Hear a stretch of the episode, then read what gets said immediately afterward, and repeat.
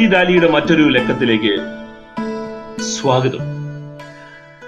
വളരെ പ്രധാനപ്പെട്ട അടുത്തിറങ്ങിയ ഏറ്റവും പ്രധാനപ്പെട്ട മലയാള പുസ്തകങ്ങളിൽ ഒന്ന് എന്ന് ഞാൻ പറയും. അത്തരം ഒരു പുസ്തകത്തെ കുറിച്ച് സംസാരിക്കുവാനാണ് ഈ പോഡ്കാസ്റ്റ് ഈ ലക്കത്തിൽ ഉദ്ദേശിക്കുന്നത്. നിർമ്മിത ബുദ്ധികാലത്തെ സാമൂഹിക രാഷ്ട്രീയ ജീവിതം എന്ന പുസ്തകമാണ് ഈ പുസ്തകം എഴുതിയ ദീപക് പി ആണ്. ഇപ്പോൾ നമ്മുടെ കൂടെ ഉള്ളത്. നിർമ്മിത ബുദ്ധികാലത്തെ സാമൂഹിക രാഷ്ട്രീയ ജീവിതം എന്ന് പറയുന്നത് ഏതാണ്ട് നാനൂറോളം പേജുകളുള്ള ഒരു പുസ്തകമാണ്. ഈ പുസ്തകം എന്തുകൊണ്ടാണ് ഏറ്റവും പ്രധാനപ്പെട്ടത് എന്ന് ഞാൻ പറയുന്നത് നാം ജീവിക്കുന്ന കാലത്തിൽ നമ്മളുടെ നമുക്ക് ഉച്ഛ്വാസവായു പോലെ തന്നെ ആധുനിക നാഗരികന് പ്രാധാന്യം ഉള്ളതായി മാറിയിരിക്കുന്ന ഈ ഡിജിറ്റൽ കാലത്തെ ഓൺലൈൻ ജീവിതത്തിന്റെ സാമൂഹിക രാഷ്ട്രീയ പ്രതിധ്വനികൾ വളരെ ആധികാരികമായി എഴുതിയിട്ടുള്ള ഒരു മലയാള പുസ്തകമാണ്. ഇത് ഇത് പ്രസിദ്ധീകരിച്ചിരിക്കുന്നത് ഡി സി ബുക്സ് ഈ പുസ്തകത്തിലേക്ക് പോകുന്നതിന് തൊട്ട് മുമ്പ് ഞാൻ ദീപക്കിനെ കുറിച്ച് ഈ പുസ്തകത്തിൽ പറഞ്ഞിരിക്കുന്ന കാര്യങ്ങൾ മാത്രം വായിക്കാം. ദീപക് പി യു കെയിലെ ക്വീൻ സർവകലാശാല ബെൽഫാസ്റ്റിൽ കമ്പ്യൂട്ടർ സയൻസ് വിഭാഗത്തിൽ അസോസിയേറ്റ് പ്രൊഫസറായി പ്രവർത്തിക്കുന്നു. കേരളത്തിലെ പട്ടണ ഉത്ഖനനങ്ങൾക്ക് നേതൃത്വം വഹിക്കുന്ന പാമ എന്ന ബഹുവിഷയി ഗവേഷണ കേന്ദ്രത്തിന്റെ ട്രസ്റ്റിയുമാണ്. ഐ ഐ ടി മദ്രാസിൽ കമ്പ്യൂട്ടർ സയൻസ് വിഭാഗത്തിൽ അഡ്ജങ് ഫാക്കൽറ്റിയായും പ്രവർത്തിച്ചു പോരുന്നു. കൊച്ചി സർവകലാശാലയിൽ നിന്നും ബിടെക് ബിരുദവും ഐ ഐ ടി മദ്രാസിൽ നിന്നും M tech P H D ബിരുദങ്ങളും നേടിയിട്ടുണ്ട്. നിർമ്മിത ബുദ്ധിയും വിവരശാസ്ത്രവുമായി ബന്ധപ്പെട്ട് കഴിഞ്ഞ പതിനഞ്ച് വർഷമായി ഗവേഷണത്തിൽ ഏർപ്പെട്ടിട്ടുള്ള ദീപക് നൂറിൽ പരം ഗവേഷണ പ്രബന്ധങ്ങളും സാങ്കേതിക വിഷയങ്ങൾ കേന്ദ്രീകരിച്ച മൂന്ന് പുസ്തകങ്ങളും രചിച്ചിട്ടുണ്ട്. ഇപ്പോഴുള്ള പ്രധാന ഗവേഷണ താല്പര്യം വിവരശാസ്ത്രത്തിലെ നൈതികതയാണ്. ഈ അടുത്തായി മലയാളത്തിലെ ചില സമകാലിക പ്രസിദ്ധീകരണങ്ങളിൽ സാമൂഹിക രാഷ്ട്രീയ വിഷയങ്ങളിൽ ഇദ്ദേഹം ലേഖനങ്ങളും പ്രസിദ്ധീകരിച്ചിട്ടുണ്ട്.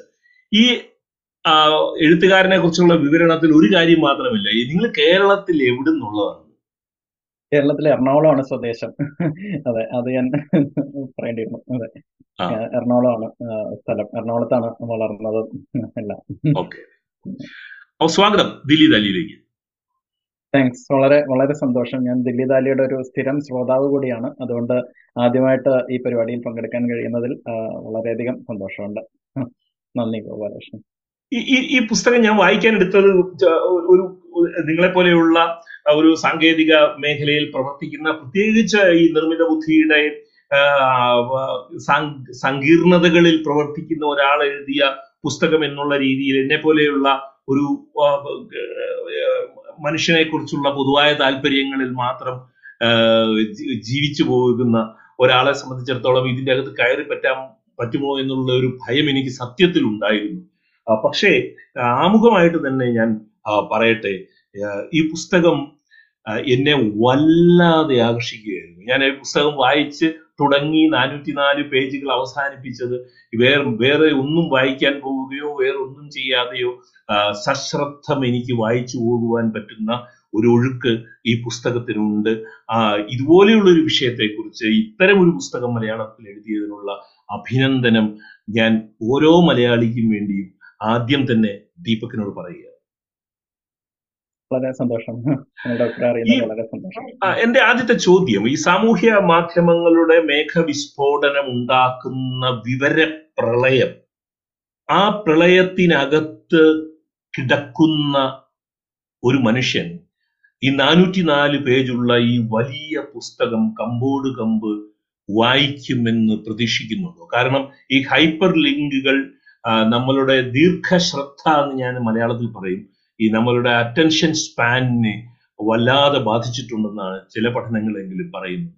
പെട്ടെന്ന് പെട്ടെന്ന് ചാടിപ്പോകുവാനുള്ള പ്രവണതകൾ നാഗരി ആധുനിക നാഗരികനുണ്ട് എന്നുള്ളത്. ഈ മേഖലയിൽ തന്നെയാണ് പ്രവർത്തിക്കുന്നത്. അപ്പോൾ ഇതുപോലെയുള്ള ബൃഹത്തായ ഒരു പുസ്തകം കമ്പോട് കമ്പ് വായിക്കുവാനുള്ള ദീർഘശ്രദ്ധ അറ്റൻഷൻ സ്പാൻ മലയാളിക്കുണ്ടോ? വളരെ ഇൻട്രസ്റ്റിംഗ് ആയിട്ടുള്ള ഒരു ചോദ്യമാണ്. വളരെ പ്രസക്തമായ ഒരു ചോദ്യമാണ്. അത് ഇന്നത്തെ ഈ സാമൂഹ്യ മാധ്യമ ലോകത്ത് നമുക്ക് ഈ അറ്റൻഷൻ സ്പാനും ഗഹനമായിട്ടുള്ള വായന എന്ന് പറയുന്നത് ഏകദേശം ഇല്ലാതാവുന്ന ഒരു കാലഘട്ടം കൂടിയാണ്. അപ്പോൾ ഈ നാനൂറ്റി നാല് പേജ് എന്ന് പറഞ്ഞത് അതുകൊണ്ട് തന്നെ ഒരാളെ ഇത് വായനയ്ക്ക് എടുക്കാൻ പ്രേരിപ്പിക്കാനുള്ള ബുദ്ധിമുട്ട് അത് എന്തായാലും ഉണ്ട്. പക്ഷെ അതേസമയം ഒരു വായനക്കെടുത്ത ഒരു വായനക്കാരനെ വായിച്ചു തുടങ്ങിയ ഒരു വായനക്കാരനെ പരമാവധി അതിൽ നിന്ന് അതിലേക്ക് തുടർ അതിലേക്ക് തുടരാനായിട്ട് വായന തുടരാനായിട്ട് പ്രേരിപ്പിക്കാനായിട്ടുള്ള ചില രചന രചനാ ഘടനകൾ ഇതിൽ ഉപയോഗിക്കാൻ ശ്രമിച്ചിട്ടുണ്ട്. ഒന്ന് വളരെ ചെറുതായിട്ടുള്ള അധ്യായങ്ങൾ എന്നുള്ളതാണ്. രണ്ടോ മൂന്നോ പേജ് അല്ലെങ്കിൽ നാല് പേജ് അങ്ങനെയുള്ള അധ്യായങ്ങൾ. അത്ര അത്തരം ചെറിയ അധ്യായങ്ങൾ എന്നുള്ള നിലയിലുള്ള ആ ഒരു ആ ഒരു രീതിയിലാണ് അത് അത് ക്രമീകരിച്ചിട്ടുള്ളത്. പിന്നെ അത് കൂടാതെ ഈ സാങ്കേതിക വിദ്യയുടെ ഏറ്റവും ഏറ്റവും സൂക്ഷ്മമായ വശങ്ങളിലേക്ക് പോകുമ്പോൾ തന്നെ അത് പരമാവധി നമ്മുടെ നിത്യജീവിതവുമായിട്ട് ബന്ധപ്പെട്ട് നിത്യജീവിതത്തിലെ ഉദാഹരണങ്ങളും നിത്യജീവിതത്തിലെ സംഭവവികാസങ്ങളും അതിലെങ്ങനെ ഇത് പ്രതിഫലിക്കുന്നു എന്നുള്ളതിനെയും മറ്റുമൊക്കെ ചേർത്ത് വെച്ച് ചേർത്ത് വെച്ചിട്ടുള്ള ആഖ്യാനങ്ങൾ ഉൾപ്പെടുത്താനും കാര്യമായിട്ട് ശ്രദ്ധിച്ചിട്ടുണ്ട്. അതുകൊണ്ട് തന്നെ എനിക്ക് തോന്നുന്നത് ഒരുപക്ഷെ അത് എത്രത്തോളം ഫലപ്രദമായിട്ടുണ്ടെന്ന് എനിക്കറിയില്ല. പക്ഷെ അതേസമയം ഒരു ഒരു വായനക്കാരന് ഒരുപക്ഷെ എന്ന് വെച്ചാൽ തുടർ വായിച്ചു തുടങ്ങിയ ഒരാൾക്ക് തുടർന്ന് വായിക്കാനായിട്ടുള്ള ഒരു ചെറിയ പ്രേരണ ദീപക് രണ്ട് കാര്യങ്ങൾ ദീപക് പറയുന്നതുമായിട്ട് അനുബന്ധമായിട്ട് എനിക്ക് പറയാനുള്ള രണ്ട് കാര്യങ്ങൾ. ഒന്ന് ഇതിലെ ചെറിയ അധ്യായങ്ങൾ എന്ന് പറയുന്നത് വളരെ വളരെ പ്രധാനപ്പെട്ട ഒരു ഘടകമാണ്. രണ്ട് ഇതിന്റെ താങ്കളെ കുറിച്ച് എഴുതിയിരിക്കുന്ന ആമുഖക്കുറിപ്പിൽ പറയാത്ത ഒരു കാര്യം എനിക്ക് താങ്കളിൽ വായിച്ചെടുക്കാൻ കഴിയുന്നത് കേരളത്തിലെ ജനകീയ ശാസ്ത്ര സാഹിത്യ പ്രസ്ഥാനവുമായിട്ട് എങ്ങനെയോ ദീപകിന് ഒരു ബന്ധമുണ്ടെന്ന് ഞാൻ ആരോ ആയിട്ട് അന്വേഷിച്ചിട്ടേ ഇല്ല കേട്ടോ. ഞാൻ ആദ്യമായിട്ട് ചോദിക്കുകയാണ്. അതിന്റെ ഒരു ഒരു ഒരു ഒരു പ്രഭാവം താങ്കളുടെ പ്രതിപാദന രീതിയിൽ ഞാൻ ഉവ്വ് സന്തോഷം. അത് ഞാൻ എന്ന് വെച്ചാൽ ഇപ്പം പ്രത്യേകിച്ച് കേരളത്തിലെ ശാസ്ത്ര സാഹിത്യ പരിഷത്ത് പോലുള്ള പോലുള്ള പ്രസ്ഥാനങ്ങളുമായിട്ട് എനിക്ക് നേരിട്ട് അങ്ങനെ ബന്ധമില്ലെങ്കിലും ഞാൻ അതിന്റെ ഇപ്പൊ ചെറുപ്പത്തിൽ യുറീക്ക ശാസ്ത്ര കേരളം ശാസ്ത്രഗതി ഇതൊക്കെ സ്ഥിരമായിട്ട് വായിച്ചു പോന്നിരുന്ന ആം, ഒരു അതിന്റെ ഒരു സ്വാധീനം തീർച്ചയായിട്ടും ഉണ്ടാവുമെന്ന് തന്നെ വിചാരിക്കുന്നു അതിന്റെ ഒരു സ്വാധീനം ഉണ്ട് ഏഹ്, ഉണ്ടാവണം ഉണ്ടാവുന്നതിൽ തെറ്റില്ല ഉണ്ടാവുന്നത് നല്ലതാണ് എന്നുള്ളതാണ് ഞാൻ വിചാരിക്കുന്നത്. അങ്ങനെ ഒരു സ്വാധീനം അതിൽ കണ്ടിട്ടുണ്ടെന്നുണ്ടെങ്കിൽ അതിൽ വളരെ സന്തോഷമുണ്ട് പറയുന്നതിൽ അപ്പൊ ആ ഒരു ആ ഒരു അതിന്റെ ഒരു സ്വാധീനം തീർച്ചയായിട്ടും ഉണ്ടാവുമായിരിക്കും. ഇനി ഇനി ഞാൻ ചോദിക്കുന്ന ചോദ്യം. ഈ അൽഗോരിതം ഉണ്ടാക്കുന്ന തെറ്റും ഞാൻ ഒരു സാധാരണ മനുഷ്യനായിട്ടുള്ള ഞാൻ ഉണ്ടാക്കുന്ന തെറ്റും തമ്മിലുള്ള വ്യത്യാസം അതൊരു വളരെ ഇൻട്രസ്റ്റിംഗ് ആയിട്ടുള്ള ഒരു ചോദ്യമാണ്. അതിൽ ഒന്ന് ഞാൻ അതിനെ അതിനെ ഒരു ഒരു പ്രത്യേക ഒരു ഒരു ഒരു ഏരിയയിൽ ലിമിറ്റ് ചെയ്തുകൊണ്ട് സംസാരിക്കാൻ വിചാരിക്കുന്നു. അതിൽ പക്ഷപാതിത്വം എന്ന് പറഞ്ഞ സംഗതി. ബയസ് എന്ന് പറയുന്ന സംഗതി. ഒരു ചാപ്റ്റർ തന്നെ ഉണ്ടല്ലോ അതെ. അപ്പം അപ്പൊ ഈ ബയസ് എന്ന് പറയുന്ന സംഗതി പലപ്പോഴും ഈ അൽഗോരിതങ്ങൾ ഉപയോഗിക്കുമ്പോഴത്തേക്കും ബയസ് ഉണ്ടാവും എന്നുള്ളതിനെ ഒരു വലിയ പ്രശ്നമായിട്ട് അവതരിപ്പിക്കുമ്പോൾ മറുപക്ഷത്ത് നിന്ന് കേൾക്കുന്ന ഒരു വാദം എന്ന് പറയുന്നത് മനുഷ്യർക്കും ഉണ്ടല്ലോ പക്ഷപാതിത്വം. അത് ശരിയാണ്. മനുഷ്യർക്കും പക്ഷപാതിത്വം ഉണ്ട് അൽഗോരിതങ്ങൾക്കും പക്ഷപാതിത്വം ഉണ്ട്. പക്ഷെ ഇത് തമ്മിൽ വലിയ മൗലികമായിട്ടുള്ള വ്യത്യാസങ്ങൾ ഉണ്ടെന്നാണ് ഞാൻ കരുതുന്നത്. ഒന്ന് ഈ അൽഗോരിതം അൽഗോരിതം അതിന്റെ തീരുമാനം തീരുമാനം ഉപഭോക്താക്കളെ ഉപയോക്താക്കളെയൊക്കെ അറിയിക്കുമ്പോൾ അതിലൊരു ആധികാരികതയുടെ ഒരു മുഖം കൂടിയുണ്ട് ഡേറ്റ ഡ്രിവൺ ആണ് എല്ലാം ഒബ്ജക്റ്റീവ് ആണ്. ഡേറ്റയുടെ അടിസ്ഥാനത്തിലാണ്. മനുഷ്യന്റെ ആ ഒരു ഇത് ഇതിൽ വരുന്നില്ല എന്നുള്ളൊരു എന്നുള്ളൊരു എന്നുള്ളൊരു എന്നുള്ളൊരു ഇതുണ്ട്. ആ ഒരു രീതിയിലാണ് ഇത് അവതരിപ്പിക്കപ്പെടുന്നത്. അത് കൂടാതെ എന്താന്ന് വെച്ചാൽ ഈ വലിയ വിവരശേഖരങ്ങൾ മനുഷ്യരെടുത്ത തീരുമാനങ്ങൾ ഉൾപ്പെടുന്ന വലിയ വിവരശേഖരങ്ങൾ അതിൽ അതിൽ നിന്നുള്ള പാറ്റേണുകൾ കണ്ടെത്തിയിട്ടാണ് ഈ തീരുമാനങ്ങൾ അൽഗോരിതങ്ങൾ അൽഗോരിതങ്ങൾ ആ തീരുമാനങ്ങളിലേക്ക് തീരുമാനങ്ങളിലേക്ക് എത്തുന്നത്. അപ്പൊ ഇതിലുള്ള പക്ഷപാതിത്വം എന്ന് പറഞ്ഞാൽ അതിൽ ഘടനാപരമായിട്ട് വളരെ ഒരു ഒരു കൺസിസ്റ്റൻസി ഉണ്ട്. മനുഷ്യരുടെ പക്ഷപാതിത്വങ്ങൾ എന്ന് പറഞ്ഞാൽ ഇപ്പൊ ഒരു പക്ഷേ എന്ന് വെച്ചാൽ എനിക്ക് എനിക്ക് ഇഷ്ടമില്ലാത്ത ഒരാൾ ഒരു പ്രദേശത്തുണ്ടെന്നുണ്ടെങ്കിൽ ആ പ്രദേശത്തുള്ള ആൾക്കാരെ ഒരു പക്ഷേ വേറെ രീതിയിൽ കാണാനോ അല്ലെങ്കിൽ മറ്റൊരു പ്രദേശത്തുള്ള ആൾക്കാരോട് കൂടുതൽ അനുകമ്പ പ്രകാശിപ്പിക്കാനോ ഒക്കെ തോന്നിയേക്കാം. അപ്പൊ അതിലൊരു മിക്സിംഗ് ഉണ്ട്. കുറെ കുറെ റാൻഡം ആയിട്ടുള്ള കുറെ പക്ഷപാതിത്വങ്ങളുണ്ട്. പക്ഷെ ഇതിലാണെന്നുണ്ടെങ്കിൽ ഘടനാപരമായിട്ട് ഒരു ഒരു കൺസിസ്റ്റന്റ് ആയിട്ടുള്ള ഈ പ്രമുഖമായിട്ടുള്ള പാറ്റേൺസിൽ പെടാത്തവരെ എന്ന് വെച്ചാൽ മെയിൻ സ്ട്രീമിൽ നിന്ന് മാറി നിൽക്കുന്ന രീതിയിലുള്ള ബിഹേവിയേഴ്സിനെ എതിരെയുള്ള ഒരു പക്ഷപാതിത്വം. അത് ന്യൂനപക്ഷ വിരുദ്ധമായിട്ടുള്ള ഒരു പക്ഷപാതിത്വമായിരിക്കാം. അത് വളരെയധികം ഘനീഭവിച്ച് കിടക്കുന്ന ഒരു ഒരു ഒരു ഒരു സ്ട്രക്ചർ ഉണ്ട് ഒരു ഘടനയുണ്ട് ഈ അൽഗുരുതങ്ങളിൽ പിന്നെ മറ്റൊരു കാര്യം ഈ അൽഗോരിതങ്ങൾ പലപ്പോഴും ഒരു ഒരു അൽഗോരിതം ഉപയോഗിക്കുമ്പോൾ അത് എല്ലായിടത്തും ഒരേ അൽഗോരിതം തന്നെ ഉപയോഗിക്കുന്ന ഒരു ഭയങ്കര സ്കെയിലബിൾ ആണ്. അപ്പൊ ഈ ഫേഷ്യൽ റെക്കഗ്നിഷൻ അൽഗോരിതം എന്ന് പറയുമ്പോൾ അതിൽ ഒരു ഫേഷ്യൽ റെക്കഗ്നിഷൻ അൽഗോരിതത്തിന് ഫേസ് റെക്കഗ്നിഷൻ അൽഗോരിതത്തിന് വലിയ പ്രാധാന്യം വലിയ പോപ്പുലാരിറ്റി ലഭിച്ചു കഴിഞ്ഞാൽ എല്ലാവരും അത് തന്നെ ഉപയോഗിക്കുന്നു. അപ്പൊ ഈ ഒരേ പക്ഷപാതം എല്ലായിടത്തും വ്യാപിക്കുന്ന ഒരു വലിയ പ്രശ്നമുണ്ട്. എന്ന് വെച്ചാൽ ഇപ്പോൾ മനുഷ്യരാണെന്നുണ്ടെങ്കിൽ നമുക്ക് ഇപ്പോൾ ഒരു തൊഴിലില്ലായ്മ വേതനത്തിലുള്ള ഒരു അപേക്ഷ സമർപ്പിച്ചു. ഒരാൾ നിരസിച്ചു. നമ്മൾ മറ്റൊരാളുടെ അടുത്ത് ചെന്ന് ചോദിക്കാം. എന്ന് വെച്ചാൽ അല്ലെന്നുണ്ടെങ്കിൽ ആം, അ- അങ്ങനെയുള്ള അല്ലെങ്കിൽ ഒരു ഒരു തൊഴിലപേക്ഷകൻ അയാൾ ഒരു കമ്പനിയിൽ നിരസിക്കപ്പെട്ടു എന്നുണ്ടെങ്കിൽ മറ്റൊരു കമ്പനി പോകുമ്പോൾ മറ്റൊരു രീതിയിലായിരിക്കാം. പക്ഷെ ഇത് എല്ലാ കമ്പനികളും ഒരേ രീതിയിലുള്ള തൊഴിലപേക്ഷ ഷോർട്ട് ലിസ്റ്റിംഗ് അൽഗുരുതമാണ് നിർമ്മിക്കുന്നതെന്നുണ്ടെങ്കിൽ ഉപയോഗിക്കുന്നതെന്നുണ്ടെങ്കിൽ എല്ലായിടത്തും ഇയാൾ നിരസിക്കപ്പെടുകയാണ്. അതുകൊണ്ട് തന്നെ ഈ പാർശ്വവൽക്കരണം എന്ന് പറയുന്ന സംഗതി വളരെ വളരെ കൂടുതൽ ഡെൻസ് ആക്കുന്ന ഒരു കൂടുതൽ സാന്ദ്രമാക്കുന്ന ഒരു രീതിയിലുള്ള ഒരു ഒരു പ്രവർത്തനം ഇതിലുണ്ട് അതിന്റെ അൽഗോരിതങ്ങളുടെ ഘടന കൂടാതെ അൽഗോരിതത്തിന്റെ വിന്യാസത്തിന്റെ ഒരു പ്രത്യേകതകളും എല്ലാം കൂടെ ചേർന്ന് ഈ- വ്യക്തിപരമായിട്ടുള്ള തെറ്റുകളുടെ ആപേക്ഷികതയേക്കാൾ സാമാന്യവൽക്കരിക്കപ്പെടാൻ സാധ്യതയാണ് ഈ അൽഗോരിതങ്ങളുടെ അല്ലേ? അതെ തീർച്ചയായും. പിന്നെ അത് കൂടാതെ അക്കൗണ്ടബിലിറ്റിയുടെ ഒരു പ്രശ്നമുണ്ട്. ഒരു ഒരു മനുഷ്യനെടുക്കുന്ന തീരുമാനമാണെന്നുണ്ടെങ്കിൽ നമുക്ക് അയാളോട് ചോദിക്കാം എന്താണ് എന്താണ് സംഭവം? അയാൾ നമ്മൾ അയാൾ നമുക്ക് വിശദീകരണം തരാൻ ബാധ്യസ്ഥനാണ്.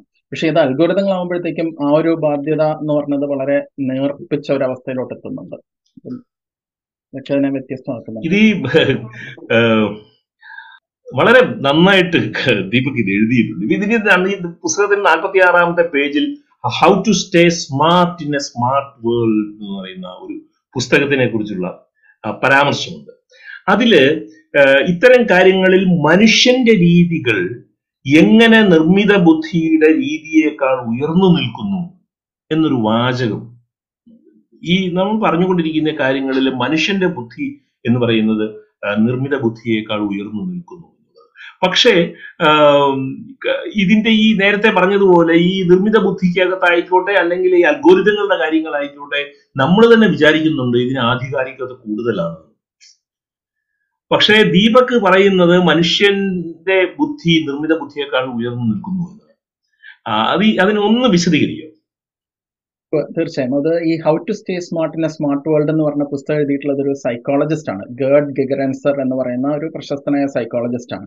അപ്പൊ അതിന് ഒരു ഉദാഹരണത്തിന്റെ അടിസ്ഥാനത്തിൽ പറയുകയാണെങ്കിൽ നമ്മൾ അടിസ്ഥാനപരമായിട്ട് തന്നെ ഈ എന്ന് വെച്ചാൽ മനുഷ്യന്റെ തീരുമാന പ്രക്രിയയും നിർമ്മിത ബുദ്ധിയുടെ തീരുമാന പ്രക്രിയയും തമ്മിൽ വ്യത്യാസമുണ്ട്. അപ്പൊ ആ വ്യത്യാസത്തിനെ നമ്മളൊരു ഒരു മേഖലയിൽ നോക്കുകയാണെങ്കിൽ നമുക്കിപ്പോൾ ഒരുപക്ഷെ വ്യാജ വാർത്ത ഫേക്ക് ന്യൂസിന്റെ മേഖല എടുക്കാമെന്ന് ഒരുപക്ഷെ ഒരു ഒരു വർഷം മുമ്പോ ഒന്നര വർഷം മുമ്പോ മറ്റോ ഒക്കെ ഈ ലക്ഷദ്വീപിനെ കുറിച്ച് ഒരുപാട് വ്യാജ വാർത്തകൾ വന്നിരുന്നു. നമ്മളത് വായിക്കുമ്പോൾ നമുക്ക് ഒരുപക്ഷെ നമുക്ക് ഒരു ദ്വീപിൽ നിന്ന് പരിചയം ദ്വീപിൽ നിന്ന് ഒരാളെ പരിചയം ഉണ്ടെങ്കിലോ അതിന്റെ എന്തെങ്കിലും അംശങ്ങളെ കുറിച്ച് അറിയാമെങ്കിലോ നമ്മൾ ആ വാർത്ത വായിക്കുമ്പോൾ തന്നെ നമുക്കൊന്നും ഏ ഇത് ശരിയായിരിക്കില്ലല്ലോ ഇത് ശരിയാവാൻ വഴിയില്ല. അപ്പൊ അതിൽ നമ്മുടെ ചരിത്രം ചരിത്രബോധം സാംസ്കാരിക ബോധം രാഷ്ട്രീയ ബോധം എല്ലാം പ്രതിഫലിക്കുന്നുണ്ട്. പക്ഷെ ഇതേ അല്ല നിർമ്മിത ബുദ്ധി ചെയ്യുന്നത്. അത് ആ ആർട്ടിക്കിളിലുള്ള ഓരോ പാറ്റേൺസ് എടുത്തിട്ട് ഈ പാറ്റേൺ എത്ര ഈ പാറ്റേൺ ഇതിനു മുമ്പ് കണ്ടത് വ്യാജ വാർത്തയിലാണോ അല്ലെ മറ്റേതിലാണോ അങ്ങനെയൊക്കെയുള്ള രീതിയിലാണ് ചെയ്യുന്നത്. അപ്പൊ ഈ ഗിഗർ ആൻസർ പറയുന്ന മൂന്ന് ഹ്യൂറിസ്റ്റിക്സ് ഉണ്ട്. അല്ലെ മൂന്ന് ഹ്യൂറിസ്റ്റിക്സ് ഞാൻ ഇവിടെ എടുത്ത് പറയാമെന്ന് വിചാരിക്കുന്നു. ഒന്ന് ക്രിട്ടിക്കൽ ഇഗ്നോറിംഗ് എന്ന് പറയുന്ന ഒരു ഹ്യൂറിസ്റ്റിക് ഉണ്ട്. എന്ന് വെച്ചാൽ നമ്മൾ പ്രസക്തമല്ലാത്ത കാര്യങ്ങൾ നമ്മുടെ തീരുമാന പ്രക്രിയയെ സ്വാധീനിക്കാൻ നമ്മൾ അനുവദിക്കരുത്. നമ്മളൊരു ആർട്ടിക്കിൾ വായിക്കുമ്പോൾ അതിൽ അതിലൊരു പ്രധാന കീ വാചകം ഉണ്ടെന്നുണ്ടെങ്കിൽ അതിലൂടെ അതിൽ തന്നെ തീരുമാനം എടുത്താൽ മതി. ബാക്കിയുള്ളത് ഈ ലക്ഷദ്വീപിനെ കുറിച്ച് അതിന്റെ എന്തെങ്കിലുമൊക്കെ കാര്യങ്ങൾ പറയുന്നുണ്ടോ? അതിനൊരു ആധികാരികതയുടെ ഒരു ആവരണം കൊടുക്കാനായിട്ട്. അപ്പൊ നമ്മൾ ക്രിട്ടിക്കൽ ഇഗ്നോറിംഗ് എന്ന് പറയുന്ന ഒരു സംഗതി പിന്നെ ലാറ്ററൽ റീഡിംഗ് എന്ന് പറയുന്ന ഒരു സംഗതി ഉണ്ട് പക്ഷെ നമ്മൾ ഈ വായിക്കുന്ന ലക്ഷദ്വീപിനെ കുറിച്ച് വന്നിരിക്കുന്ന ഏറ്റവും പ്രധാനപ്പെട്ട ഫൈൻഡിങ് തന്നെ വ്യാജമാണെങ്കിലോ?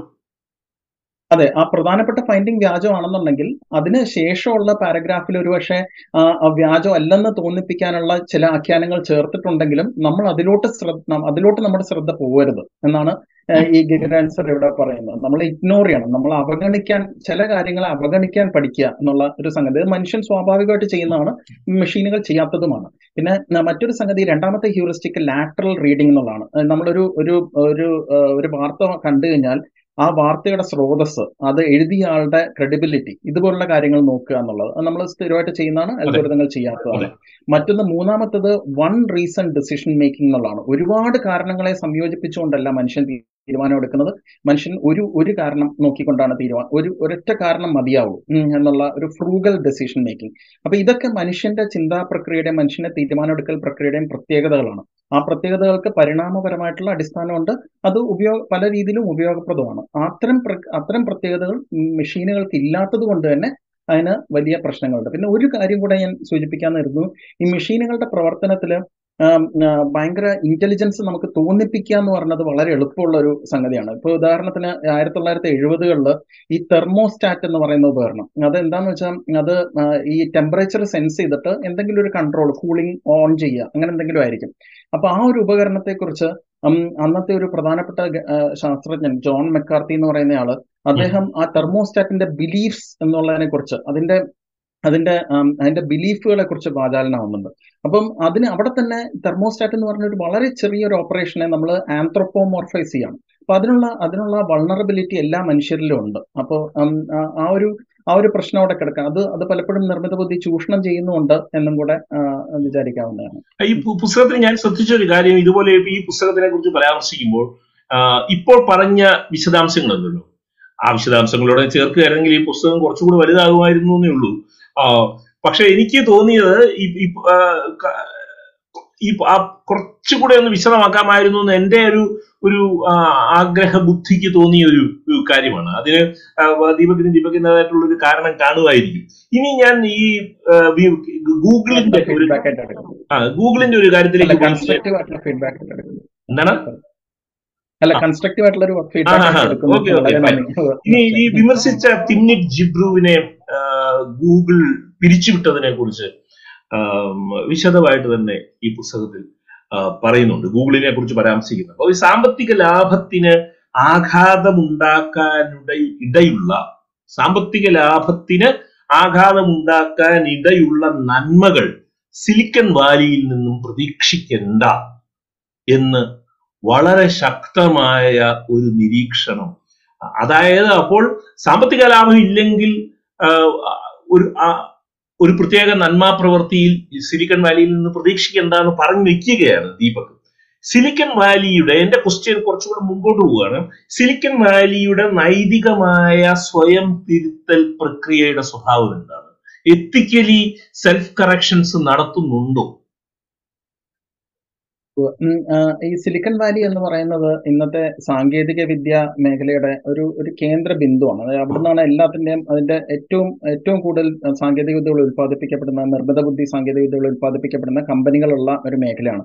അത് അത് കൂടാതെ ഈ ആഗോളം ഈ ഈ മേഖലയിലെ മുതലാളിത്തത്തിന്റെ ഏറ്റവും ഉയർന്ന രൂപം കൂടിയാണ് എന്നും കൂടി എന്നും കൂടെ നമ്മൾ കാണേണ്ടതുണ്ട്. സിലിക്കൺ വാലിയിലെ കമ്പനികൾ ഈ മൂല്യത്തിന്റെ കാര്യത്തിൽ നോക്കുമ്പോഴത്തേക്കും എണ്ണ കമ്പനികളെക്കാളും പലപ്പോഴും ഉയർന്നു നിൽക്കുന്ന ഒരവസ്ഥയുണ്ട്. അപ്പൊ അതൊരു മുതലാളിത്തത്തിന്റെ ഒരു തികച്ചും ഉയർന്ന ഒരു രൂപമാണ് അതുകൊണ്ടുകൂടെയാണ് എന്റെ ഒരു എന്റെ ഒരു പരാമർശം കുറച്ചുകൂടെ ശക്തമായിട്ട് അങ്ങനെ അവിടെ. എഴുതേണ്ടി അപ്പൊ അപ്പം പലപ്പോഴും ഇതിന്റെ ഇതിൻ ഇവിടെയുള്ള ഈ എത്തിക്കൽ കറക്ഷൻ എന്ന് പറഞ്ഞ മെക്കാനിസം പലപ്പോഴും ഈ പൊതുമണ്ഡലത്തിൽ പബ്ലിക് ഡിസ്കോഴ്സിൽ ചില കാര്യങ്ങൾ ശരിയല്ലല്ലോ എന്നൊക്കെയുള്ള ചിന്ത ഇങ്ങനെ ഇങ്ങനെ ഉരുത്തിരിഞ്ഞു വരും. എന്ന് വെച്ചാൽ ഇപ്പൊ ഉദാഹരണത്തിന് ഈ ആന്റി ബ്ലാക്സിനെതിരെയുള്ള ഒരു തീരുമാനമെടുക്കൽ പ്രക്രിയ അങ്ങനെ ഡിസിഷൻ മേക്കിംഗ് പ്രോസസ്സ് ഈ നിർമ്മിത ബുദ്ധിയിലൂടെ വരുന്നുണ്ട് എന്നുള്ളതിനെ കുറിച്ച് ഒരു എൻ ജി ഒ പോലുള്ള ഒരു സ്ഥാപനം പ്രോ പബ്ലിക്ക എന്ന് പറഞ്ഞ സ്ഥാപനം രണ്ടായിരത്തി പതിനാറിൽ പുറത്തു കൊണ്ടുവരികയുണ്ടായി അപ്പോൾ അന്ന് ഒരു വലിയൊരു പൊതുബോധം അവിടെ വരുന്നുണ്ട്.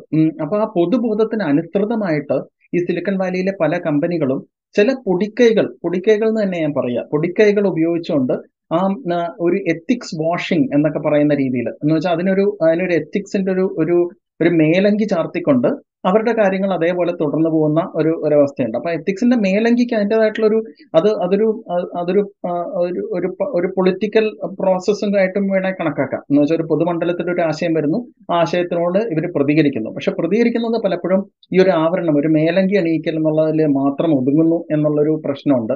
അപ്പം അത് എനിക്ക് തോന്നുന്നു അതൊരു വലിയൊരു പ്രശ്നം തന്നെയാണ്. അത് അതിന് അപ്പുറത്തേക്ക് ഒരു ഒരു സ്വയം കറക്ഷൻ പ്രോസസ്സ് സിലിക്കൺ വാലിയിൽ ഉണ്ടോ എന്നുള്ളത് എനിക്ക് തീർത്തും സംശയമുള്ള ഒരു. കാര്യമാണ്. അപ്പോ നമുക്കിനി ഒരു ഇരുപത് മിനിറ്റും കൂടെ ആണുള്ളത്. എത്ര പെട്ടെന്നാണ് സമയം പോകുന്നത് എന്നുള്ളത് കൂടെ. നമ്മൾ സംസാരിച്ചു കൊണ്ടിരിക്കുന്നത് ഈ വളരെ പ്രധാനപ്പെട്ട ഒരു മലയാള പുസ്തകത്തിനെ കുറിച്ചാണ്. നിർമ്മിത ബുദ്ധി കാലത്തെ സാമൂഹിക രാഷ്ട്രീയ ജീവിതം എന്ന പുസ്തകത്തെ കുറിച്ചാണ് നമ്മൾ സംസാരിച്ചു കൊണ്ടിരിക്കുന്നത്. ഇത് ദീപക് പി. ഇത് എഴുതിയ ദീപക് പി ആണ് നമ്മുടെ കൂടെ ഉള്ളത്. ഇനി എനിക്ക് ചോദിക്കാനുള്ള ഫാങ്ങിനെ കുറിച്ച് പറയുന്നത് വിഷപ്പല്ല് എന്ന്. ഇംഗ്ലീഷിൽ അർത്ഥം വരുന്ന ഫാങ്ങിൽ ഈ ഫേസ്ബുക്ക് ആമസോണും നെറ്റ്ഫ്ലിക്സും ഗൂഗിളും എല്ലാം കൂടി ഉൾപ്പെടുന്ന ഈ ഭീമൻ ആഗോള മാധ്യമ ശൃംഖലയെ കുറിച്ച് ശൃംഖല എന്ന് പറയാൻ പറ്റൂല മാധ്യ ഈ മേഖലയെ കുറിച്ച് ഫാങ്ങിനെ കുറിച്ച് ദീപക് വിശദമായിട്ട് സംസാരിക്കുന്നുണ്ട്. വിവരശാസ്ത്രവും അതുപോലെ അതുമായിട്ട് ബന്ധപ്പെട്ട ഒരു വരി ഈ പുസ്തകത്തിന്റെ അകത്ത് ദീപക് പറഞ്ഞിരിക്കുന്നതാണ്. വിവരശാസ്ത്രവുമായി ബന്ധമില്ലാത്ത കമ്പ്യൂട്ടിംഗ് മേഖലയിൽ ഇപ്പോൾ ഈ പറഞ്ഞ ഫാങ് പോലെയുള്ള വലിയ ഭീമൻ കുത്തകവൽക്കരണം കുറ കുറഞ്ഞാണ് കാണപ്പെടുന്നത്. ഇതെല്ലാം വിവരശാസ്ത്രവുമായി ബന്ധപ്പെട്ടതാണ്. അതുമല്ല അത് അതുമായിട്ട് ബന്ധമല്ലാതെ നിൽക്കുന്ന കമ്പ്യൂട്ടിംഗ് മേഖലയിലെ ഈ കുത്തകവൽക്കരണം ഇത്രമാത്രം ശക്തമല്ല. അതെ അതൊരു ആപേക്ഷികമായിട്ടുള്ള നിരീക്ഷണമാണ്. ആ നിരീക്ഷണത്തിന് അതിന്റെ ഒരു ഒരു വിത്ത് പിഞ്ച് ഓഫ് സോൾട്ട് എന്നൊക്കെ പറയില്ലേ? ആ അർത്ഥത്തിൽ എടുക്കണം. പക്ഷെ അതേസമയം ഈ ഈ സാമ്പ്രദായികമായിട്ടുള്ള മുതലാളിത്ത വിപണന രീതികൾ പലപ്പോഴും ഈ മൈക്രോസോഫ്റ്റ് പോലുള്ള പ്രസ്ഥാനങ്ങൾ ഏറ്റവും ആദ്യം വിൻഡോസ് വരുമ്പോൾ നമ്മൾ പോയി നോക്കേണ്ടത് വിപണിയിൽ വിൻഡോസിന്റെ സി ഡി മേടിക്കണമെങ്കിൽ നാനൂറ് രൂപയായിരിക്കാം. പക്ഷെ അതേസമയം ഈ ഓപ്പൺ സോഴ്സ് എന്ന് പറയുന്ന ഒരു പ്രസ്ഥാനം ഉണ്ടായിരുന്നു. ഓപ്പൺ സോഴ്സ് എന്ന് പറഞ്ഞ പ്രസ്ഥാനം അതിനെ കാര്യമായിട്ട് ചെറുക്കാനായിട്ടുള്ള നല്ല ശ്രമങ്ങൾ നടത്തുകയുണ്ടായി. ഇപ്പൊ ലിനക്സിന്റെ സി ഡിക്ക് അന്നേരം മുപ്പത് നാൽപ്പത് രൂപ വരുള്ളൂ. അപ്പോൾ വലിയൊരു ആ ഒരു ആ ഒരു വ്യത്യാസത്തിലൂടെ തന്നെ നമ്മൾ നമുക്ക് വളരെ പെട്ടെന്ന് അതിനെ ചെറുക്കാൻ സാധിക്കുന്ന ഒരു ഒരവസ്ഥ ഉണ്ടായിരുന്നു അപ്പൊ അത് ശരിക്കും പറഞ്ഞാൽ ഈ വിപണിയിലെ ഈ സാമ്പ്രദായികമായിട്ടുള്ള പ്രൊഡക്ഷൻ രീതികളുമായിട്ട് അതിനുള്ള സമാനതകൾ ഉള്ളത് കാരണം അതിനെ ചെറുക്കാനായിട്ട് ഒരു ഒരു നൂറ് വർഷത്തെ തൊഴിലാളി വർഗ പ്രസ്ഥാനങ്ങളുടെയും എല്ലാത്തിന്റെയും ഒക്കെ ഉള്ള ഒരു ചരിത്രം ഉണ്ടല്ലോ അപ്പൊ ആ ചരിത്രത്തിൽ നിന്നും കുറച്ച് ഏടുകൾ ഉപയോഗിച്ചുകൊണ്ട് നമുക്ക് അതിനെ ചെറുക്കാനുള്ള സാധ്യത ഉണ്ടായിരുന്നു. പക്ഷെ അതേസമയം ഇപ്പൊ ഓപ്പൺ സോഴ്സിന്റെയും കാര്യത്തിലും വളരെയധികം പുതിയ രീതിയിലുള്ള മുതലാളിത്തവൽക്കരണം വരുന്നുണ്ട്. പക്ഷെ അതിൽ അതേസമയം അതിൽ നിന്ന് വളരെ വിഭിന്നമാണ് ഈ ഈ നിർമ്മിത ബുദ്ധിയുടെ രീതികൾ. എന്താ വെച്ചാൽ അത് മിക്കവാറും ഒക്കെ ക്ലൗഡ് മുഖേന സൗജന്യമായിട്ടാണ് തരുന്നത്. അപ്പൊ ഇതിന് സാമ്പ്രദായികമായിട്ടുള്ള ചെറുത്തുനിൽപ്പ് രീതികളിൽ രീതികൾക്ക് വലിയ പരിമിതികളുണ്ട്. അപ്പൊ ആ പരിമിതികളും കൂടെ ഒരുപക്ഷെ ഇവരുടെ അതിയായ കുത്തകവൽക്കരണത്തിന് സഹായകമായിട്ട് ഭവിച്ചിട്ടുണ്ടാവാം എന്നും വിചാരിക്കുന്നു. ഇനി ഇതിന്റെ നൂറ്റി ആറാമത്തെ പേജിലെ ഒരു ഒരു പ്രത്യേക പരാമർശം ഒന്ന് വിശദീകരിക്കാൻ വേണ്ടിയാണ് ഞാൻ ചോദിക്കുന്നത്. ഉത്തരവാദിത്ത വിവരശാസ്ത്ര മേഖലയിൽ പ്രത്യേകിച്ച് വിവരശാസ്ത്ര നീതിയുമായി ബന്ധപ്പെട്ട ഗവേഷണങ്ങളിൽ തീർത്തും ഉപരിതല സ്പർശിയായി മാത്രമാണ് നീതിയുടെ രാഷ്ട്രീയ ആശയങ്ങൾ പരാമർശിക്കപ്പെടുന്നത് എന്നത് വലിയൊരു പോരായ്മയാണ്. ഇത് കേൾക്കുന്ന ആളുകൾക്ക് ഒരു ഒരു സങ്കീർണമായ വാചകമായത് കാരണം ഞാനത് ഒന്നുകൂടെ വായിക്കുകയാണ്. ഉത്തരവാദിത്വ വിവരശാസ്ത്ര മേഖലയിൽ പ്രത്യേകിച്ച് വിവരശാസ്ത്ര നീതിയുമായി ബന്ധപ്പെട്ട ഗവേഷണങ്ങളിൽ തീർത്തും ഒരു ഉപരിതല സ്പർശിയായി മാത്രമാണ് നീതിയുടെ രാഷ്ട്രീയ ആശയങ്ങൾ പരാമർശിക്കപ്പെടുന്നത് എന്നത് വലിയൊരു പോരമേ പോരായ്മയാണ്. നീതിയുടെ രാഷ്ട്രീയത്തിന്റെ അന്തസത്ത ഉൾക്കൊള്ളാതെ. ഇതാണ് പ്രധാനപ്പെട്ട വാചകം ഇതിൽ. നീതിയുടെ രാഷ്ട്രീയത്തിന്റെ അന്തസത്ത ഉൾക്കൊള്ളാതെ അവയെ ഗണിത മേഖലയിലേക്ക് പറിച്ചു നടുമ്പോൾ പ്രായോഗിക പ്രസക്തിയില്ലാത്ത അൽഗോരിതങ്ങളാകും ഉണ്ടാവുക. ഒരു ഉദാഹരണം വെച്ച് പറയാൻ പറ്റുമോ? തീർച്ചയായും. അപ്പൊ ഇപ്പൊ നമുക്കൊരു ജോലിക്ക് ഒരാളെ തിരഞ്ഞെടുക്കുന്ന ഒരു ഒരു അൽഗോരിതം ആണെന്ന് കരുതുക. ഷോർട്ട് ലിസ്റ്റിംഗ് ടൈപ്പ് അൽഗോരിതം ആണെന്ന് കരുതുക. അപ്പൊ അതിൽ ഒരുപക്ഷെ പലപ്പോഴും ഈ എന്ന് വെച്ചാൽ പഴയ വിവരശേഖരങ്ങൾ ഉപയോഗിച്ചുകൊണ്ടാണല്ലോ. അപ്പൊ പണ്ട് ഈ സമൂഹത്തിൽ നിലനിന്നിട്ടുള്ള ഒരുപക്ഷെ സ്ത്രീ വിരുദ്ധമായിട്ടുള്ള കാര്യങ്ങളും മറ്റൊക്കെ അതിലുണ്ടായിട്ട് ഒരു പക്ഷേ ഈ തിരഞ്ഞെടുക്കുന്ന അൽഗോരിതങ്ങൾ കൂടുതൽ ഷോർട്ട് ലിസ്റ്റ് ചെയ്യുന്നത് പുരുഷന്മാരുടെ ആയിരിക്കാം പുരുഷന്മാരുടെ അപേക്ഷകളായിരിക്കാം.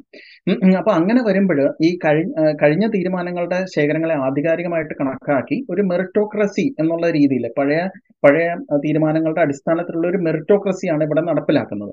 അപ്പൊ അതിൽ ഉചിതം എന്ന് പറയുന്ന ഉചിതമായിട്ട കാൻഡിഡേറ്റ് എന്ന് പറയുന്ന ഉചിതം എന്ന് പറഞ്ഞ എന്ന് പറയുന്ന ഒരു കൺസെപ്റ്റിൽ തന്നെ അതിന്റെ നിർവചനം അതിന്റെ നിർവചനം പ്രാവർത്തികമാക്കുന്നതിൽ പ്രശ്നങ്ങളുണ്ട്. പക്ഷെ അതേസമയം ഇപ്പോഴത്തെ ഈ നൈതികതയിലൂന്നിയ വിവരശാസ്ത്ര അത്ഭുതങ്ങൾ എന്ന് പറയുന്നവ അവയെ എന്താണ് ചെയ്യുന്നതെന്ന് വെച്ചാൽ അവ ഇതിനെ മനസ്സിലാക്കുന്നുണ്ട്. ഇങ്ങനൊരു പ്രശ്നമുണ്ട്. ഈ ഉചിതം എന്ന് പറഞ്ഞ നിർവചനത്തിൽ പ്രശ്നമുണ്ടെന്നാണ് മനസ്സിലാക്കുന്നുണ്ട്. പക്ഷെ അവ എന്താ ചെയ്യുന്നതെന്ന് വെച്ചാൽ ഈ അത്ഭുതങ്ങളെ അതേപോലെ ഉപയോഗിക്കുകയും പക്ഷേ അതേസമയം ഏറ്റവും അവസാനം വരുമ്പോൾ ഷോർട്ട് ലിസ്റ്റ് ചെയ്യുന്നതിൽ അമ്പത് ശതമാനം അമ്പത് ശതമാനം സ്ത്രീ പുരുഷ അനുപാതം അനുപാതം എങ്ങനെയെങ്കിലുമൊക്കെ തട്ടിക്കൂട്ടുക എന്നുള്ള ഒരു രീതിയിലാണ് അവർ ഉപയോഗിക്കുന്നത്. പക്ഷെ അതേസമയം ഈ ഉചിതം എന്ന് പറയുന്ന ആ ഒരു ആ ഒരു കൺസെപ്റ്റിന്റെ നിർവചനം ഇതിൽ ശരിയല്ല എന്ന് മനസ്സിലാക്കുകയും അതിനെ അടിസ്ഥാനപരമായിട്ട് പുനർനിർമ്മിക്കുകയും ചെയ്യുക എന്നുള്ളതാണ് നമ്മൾ സാധാരണ നമ്മൾ ശരിക്കും ചെയ്യേണ്ടത്.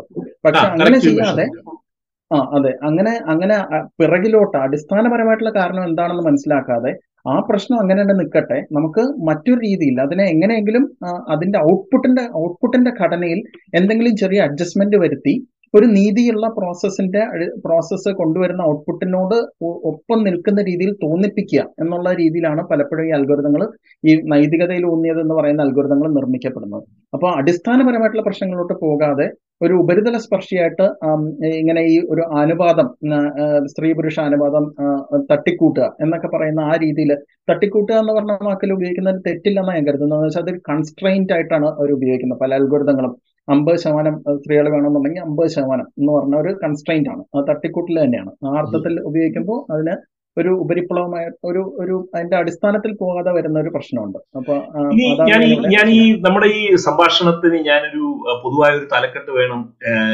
എന്ന് വിചാരിച്ചപ്പോ ഞാൻ ഇട്ട തലക്കെട്ട് നാം നമ്മെ തന്നെ വിൽക്കാൻ വെച്ചിരിക്കുമ്പോൾ എന്നാണ് ഞാൻ ഇതിന് തലക്കെട്ട് തീരുമാനിച്ചിരിക്കുന്നത്. ഒരു സേവനം സൗജന്യമായി നമുക്ക് ലഭിക്കും. നൂറ്റി നാൽപ്പത്തി രണ്ടാമത്തെ പേജിൽ ദീപക് എഴുതിയിരിക്കുന്ന ഒരു വാചകമാണ്. ഒരു സേവനം സൗജന്യമായി നമുക്ക് ലഭിക്കുന്നുവെങ്കിൽ നാം ഉപഭോക്താവല്ല നാം തന്നെയാണ് വിൽപ്പന ചരക്ക്. ഒന്ന് വിശദമാക്കോ. ഉം, അപ്പൊ ഇത് എനിക്ക് തോന്നുന്നു ഞാൻ ഒരുപക്ഷെ ഒരു പക്ഷേ പറയാവുന്നത് ഏറ്റവും കുറച്ച് പഴയ ഒരു അറുപത് വർഷം മുമ്പുള്ള ഈ മാധ്യമ രംഗത്തെ കുറച്ച് മാർക്സിസ്റ്റ് വായനകളുണ്ട്. അത് വളരെ ചുരുക്കി രണ്ട് വാചകത്തിൽ പറയാമെന്ന് വിചാരിക്കുന്നു. എന്ന് വെച്ചാൽ ഇപ്പൊ ഒരു ന്യൂസ് പേപ്പർ ഉണ്ടെന്ന് കരുതുക. ന്യൂസ് പേപ്പറിന്റെ വരുമാന സ്രോതസ് ന്യൂസ് പേപ്പർ വിൽക്കുമ്പോൾ കിട്ടുന്ന ഫീസ് കാശ് നമ്മൾ കൊടുക്കുമല്ലോ ഉപഭോക്താക്കൾക്ക് കൊടുക്കുന്ന കാശുണ്ട്. പക്ഷെ അതിനേക്കാൾ ഉപരി വലിയൊരു സ്രോതസ് എന്ന് പറഞ്ഞാൽ അഡ്വർടൈസിംഗ് ആണ്. ഈ അഡ്വർടൈസിങ്ങിന് വേണ്ടിയിട്ട് ഈ ന്യൂസ് പേപ്പർ എന്താ പറയുന്നതെന്ന് വെച്ചാൽ എനിക്ക് ഒരു ലക്ഷം വായനക്കാരുണ്ട്. അതുകൊണ്ട് എന്റെ പത്രത്തിൽ രണ്ട് കോളം വാർത്തയ്ക്ക് അഡ്വർടൈസ്മെന്റ് ചാർജ് ആയിരം രൂപയാണ്. അല്ലെങ്കിൽ പതിനായിരം രൂപയാണ് എന്ന് പറയുന്നു.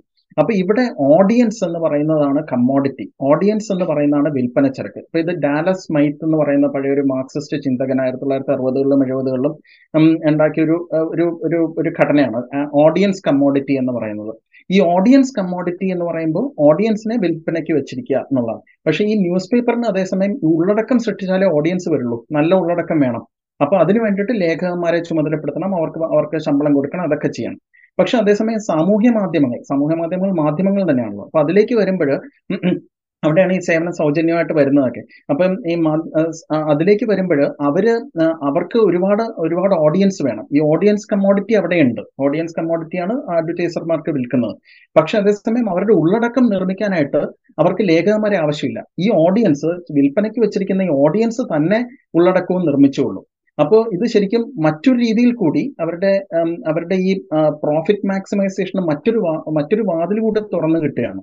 എന്ന് വെച്ചാൽ ലേഖകന്മാരെ പോലും ആവശ്യമില്ല. ഉള്ളടക്കം നിർമ്മിക്കുന്ന ആരെയാണോ വിൽപ്പനയ്ക്ക് വെച്ചിരിക്കുന്നത് അവരെ തന്നെ ഉള്ളടക്കവും നിർമ്മിച്ചുകൊള്ളും അവരെ തന്നെ തിരിച്ചു വന്നുകൊള്ളും എന്നുള്ള എന്നുള്ളൊരു സംഗതിയുണ്ട്. അപ്പൊ അതിനെ ഇന്റർനെറ്റ് പ്രോസ്യൂമർ കമ്മോഡിറ്റി പ്രൊഡക്ഷനും കൺസംഷനും നമ്മൾ തന്നെയാണ് ചെയ്യുന്നത്. അത് പ്രോസ്യൂമർ എന്ന് പറയുന്ന ഒരു വാചകമുണ്ട്. അപ്പൊ ഇന്റർനെറ്റ് പ്രോസ്യൂമർ കമ്മോഡിറ്റി എന്ന് ക്രിസ്ത്യൻ ഫുക്സ് എന്ന് പറയുന്ന ഒരാൾ അതിനെക്കുറിച്ച് ഒരു മാർക്സിസ്റ്റ് ചിന്തകനാണ് അദ്ദേഹം അതിനെക്കുറിച്ച് പറയുന്നുണ്ട്. അപ്പൊ അതാണ് ഇതിന്റെ ഒരു ഇതിന്റെ ഒരു ഞാനത് അത്തരം വാദങ്ങളെ കുറിച്ച് ഒരുപാട് അങ്ങ് വാചാരണ സാധിച്ചിട്ടില്ല. പക്ഷെ സത്യത്തിൽ സത്യത്തിൽ രണ്ട് വിൽപ്പന ചരക്കുകൾ ഇരുന്ന് സംസാരിക്കുകയാണ് ഇപ്പോ. അതെ. അതെ തീർച്ചയായും. ഇത് ഈ നാനൂറ് പേജുകളുള്ള ഒരു പുസ്തകത്തിനെ കുറിച്ച് നാൽപ്പത് മിനിറ്റിൽ സംസാരിക്കാന്ന് സംസാരിക്കുക എന്ന് പറയുന്നത് വളരെ വളരെ എന്നെ പരിമിതപ്പെടുത്തുന്നുണ്ട്. പക്ഷേ നേരത്തെ ഞാൻ ആദ്യം തന്നെ പറഞ്ഞതുപോലെ ഒരു ഒരു പോഡ്കാസ്റ്റിന്റെ ദൈർഘ്യത്തിനെ കുറിച്ചും സാധാരണ ആളുകൾ മലയാളികൾ ഇത് കേൾക്കാൻ എടുക്കുന്ന താല്പര്യത്തോടു കൂടി കേൾക്കുന്ന ദൈർഘ്യത്തിനെ കുറിച്ചും ഒക്കെയുള്ള എന്റെ ഒരു ധാരണ വെച്ചിട്ടാണ് ഞാൻ ഈ നാൽപ്പത് മിനിറ്റിൽ ഇതിനെ ചിട്ടപ്പെടുത്തുന്നത്. അപ്പോൾ ഇനി ഞാനൊരു അടുത്ത അതുകൊണ്ട് ഇടയ്ക്ക് ഞാൻ ചില ചോദ്യങ്ങൾ വിട്ടുകളയുന്നുണ്ട്. ഇനി എന്റെ അടുത്ത ചോദ്യം ഈ humankind a hopeful history. ഈ ആ പുസ്തകം എനിക്കൊന്ന് വായിക്കണമെന്നുണ്ട്. ഈ റെഡ്ഗർ ബ്രെഗ്മാന്റെ പുസ്തകത്തിനെ കുറിച്ച് ദീപക് ഈ പുസ്തകത്തിൽ പറയുന്നു മനുഷ്യന്റെ ദയ അനുകമ്പ തുടങ്ങിയ മൂല്യങ്ങൾ നിർമ്മിത ബുദ്ധിയിൽ എങ്ങനെയാണ് പ്രവർത്തിക്കുന്നത്? ഈ പുസ്തകത്തെ കുറിച്ച് ഒരു വാചകം പറഞ്ഞിട്ട് അതിലേക്ക് അടക്കാൻ തോന്നുന്നു. അപ്പോൾ അതിൽ പറയുന്നത് മനുഷ്യൻ മനുഷ്യൻ എന്ന് പറയുന്നത് ഒരു കോമ്പറ്റീഷൻ കോമ്പറ്റീഷനിലൂടെ കോമ്പറ്റീഷനാണ് മനുഷ്യ മനുഷ്യവംശത്തെ നയിക്കുന്നത് എന്നുള്ള ഒരു ചിന്തയുണ്ട്. ആ ചിന്തയെ ആ ചിന്തയെ ഖണ്ഡിക്കുകയാണ് ഇവിടെ റഡ്ഗർ ബ്രഗ്മാൻ എന്ന് പറയുന്ന ഒരു വളരെ ചെറുപ്പക്കാരനായിട്ടുള്ള ഒരു ചരിത്രകാരൻ ഇവിടെ ചെയ്യുന്നത്. അപ്പൊ അതിനൊരു ഉദാഹരണ ഉദാഹരണത്തിന്റെ ഈ നിർമ്മിത ബുദ്ധിയുടെ കാര്യത്തിലേക്ക് വരുമ്പോൾ ഒരു ഉദാഹരണം പറഞ്ഞു പറയുകയാണെങ്കിൽ നമ്മൾ പണ്ട് ഒരു പക്ഷേ ഒരു ടാക്സി സ്റ്റാൻഡിലേക്ക് പോയി കഴിഞ്ഞാൽ ഒരു നിരയായിട്ട് അഞ്ച് ടാക്സികൾ ഉണ്ടാവും നമ്മൾ ഏറ്റവും ആദ്യത്തെ ടാക്സിയിലോട്ട് പോകുന്നു. അതൊരു വ്യവസ്ഥയാണ്. ഏറ്റവും ആദ്യത്തെ ടാക്സിയാണ് നമുക്ക് ആദ്യം സേവനം തരിക. രണ്ടാമത്തെ ടാക്സിക്കാരൻ പിന്നെ ആദ്യത്തെ ആവും. അപ്പോൾ അങ്ങനെ അങ്ങനെയാണ് അത് പ്രവർത്തിക്കുന്നത്. പക്ഷെ ഇന്ന് ഈ ഊബർ മുതലായ സാങ്കേതിക വിദ്യകൾ വരുമ്പോൾ ഈ അഞ്ചോ ആറോ ടാക്സിക്കാർ കൂടെ നിന്ന് കഴിഞ്ഞാൽ കൂടി നിന്ന് കഴിഞ്ഞാൽ അതിൽ ആർക്കെങ്കിലും ഒരാൾക്ക് ആ വ്യവസ്ഥ അത്ര സുതാര്യമല്ല. ആർക്കെങ്കിലും ഒരാൾക്കായിരിക്കും അടുത്ത റൈഡ് കിട്ടുക. അപ്പൊ മറ്റേ പറഞ്ഞിട്ടുണ്ടല്ലോ. എങ്ങനെയാണ് നെടുമ്പാശ്ശേരിക്ക് അടുത്ത് വീട്ടിലിരുന്ന് ഉറങ്ങുന്ന ഒരാൾക്ക് ഇത് കിട്ടുന്നതെന്ന് ഡ്രൈവർക്ക്. അതെ. അതെ അതെ. തീർച്ചയായും. അപ്പം അപ്പൊ ഈ അഞ്ചു പേര് ഇങ്ങനെ കൂടി നിൽക്കുകയാണെന്നുണ്ടെങ്കിൽ ആർക്കെങ്കിലും ഒരാൾക്ക് റൈഡ് കിട്ടുമ്പോൾ മറ്റുള്ളവരിൽ മറ്റുള്ളവരിൽ മറ്റുള്ളവരിൽ ചിന്തിക്കുക ഓ എനിക്ക് കിട്ടേണ്ടിയിരുന്ന ആയിരിക്കാമല്ലോ അത്. ഒരു വ്യവസ്ഥയില്ലോ വ്യവസ്ഥയുടെ സുതാര്യതയുടെ അഭാവമാണ് അവിടെ കാണിക്കുന്നത്. അപ്പോൾ ഈ അപ്പോൾ ഈ മനുഷ്യരെ അകറ്റി നിർത്തുക മനുഷ്യർ തമ്മിലുള്ള കോമ്പറ്റീഷൻ പ്രോത്സാഹിപ്പിക്കുക എന്നുള്ളതാണ് പലപ്പോഴും ഈ ഒരു നിർമ്മിത ബുദ്ധിയുടെ ഇന്നത്തെ ഇന്നത്തെ ഇന്നത്തെ പ്രവർത്തനത്തിന്റെ ഒരു രീതി. പക്ഷെ അതിൽ അതിൽ നിന്നും വിഭിന്നമായിട്ട് മനുഷ്യർ തമ്മിലുള്ള സഹകരണത്തെ മെച്ചപ്പെടുത്തുക എന്നുള്ള രീതിയിൽ ഇപ്പൊ ഉദാഹരണത്തിന് നമുക്കൊരു നമുക്കൊരു ഒരു ചിന്താ പരീക്ഷണം എന്നുള്ള നിലയ്ക്ക് ഒരു ഒരു ഊബർ അൽഗോരിതം ഉണ്ടെന്ന് കരുതുക. ആ അൽഗോരിതം എത്ര പേര് കൂടി നിന്നാലും എത്ര പേര് കുറഞ്ഞു നിന്നാലും എത്ര പേര് ചെതറി നിന്നാലും ഒന്നും ബാധകമല്ല ഒന്നും പ്രശ്നമല്ല. എങ്ങനെ വന്നാലും കിട്ടേണ്ട റൈഡ് എല്ലാവർക്കും ഒരു എട്ട് മണിക്കൂർ പ്രവർത്തിക്കുന്ന ഒരാൾക്ക് എത്ര റൈഡ് കിട്ടുമോ അത് എല്ലാവർക്കും ഏകദേശം തുല്യമായിട്ട് കിട്ടും എന്നുള്ള രീതി എന്നുള്ള രീതി അവലംബിക്കുന്ന ഒരു അൽഗോരിതം ആണെന്ന് കരുതുക അപ്പൊ അങ്ങനെയാണെങ്കിൽ ആളുകൾക്ക് ഇങ്ങനെ ചെതറി നിൽക്കേണ്ട ആവശ്യമില്ല. അപ്പൊ ഈ കോപ്പറേഷൻ എന്ന് പറഞ്ഞ സഹകരണം എന്ന് പറയുന്നതിനെ കൂടുതൽ മുന്നിലേക്ക് കൊണ്ടുവരികയും കോമ്പറ്റീഷൻ എന്നുള്ളതിനെ പിന്നിലേക്ക് തള്ളുകയും ചെയ്യുന്ന ഒരു ഒരു വ്യവസ്ഥയായിരിക്കും അത്.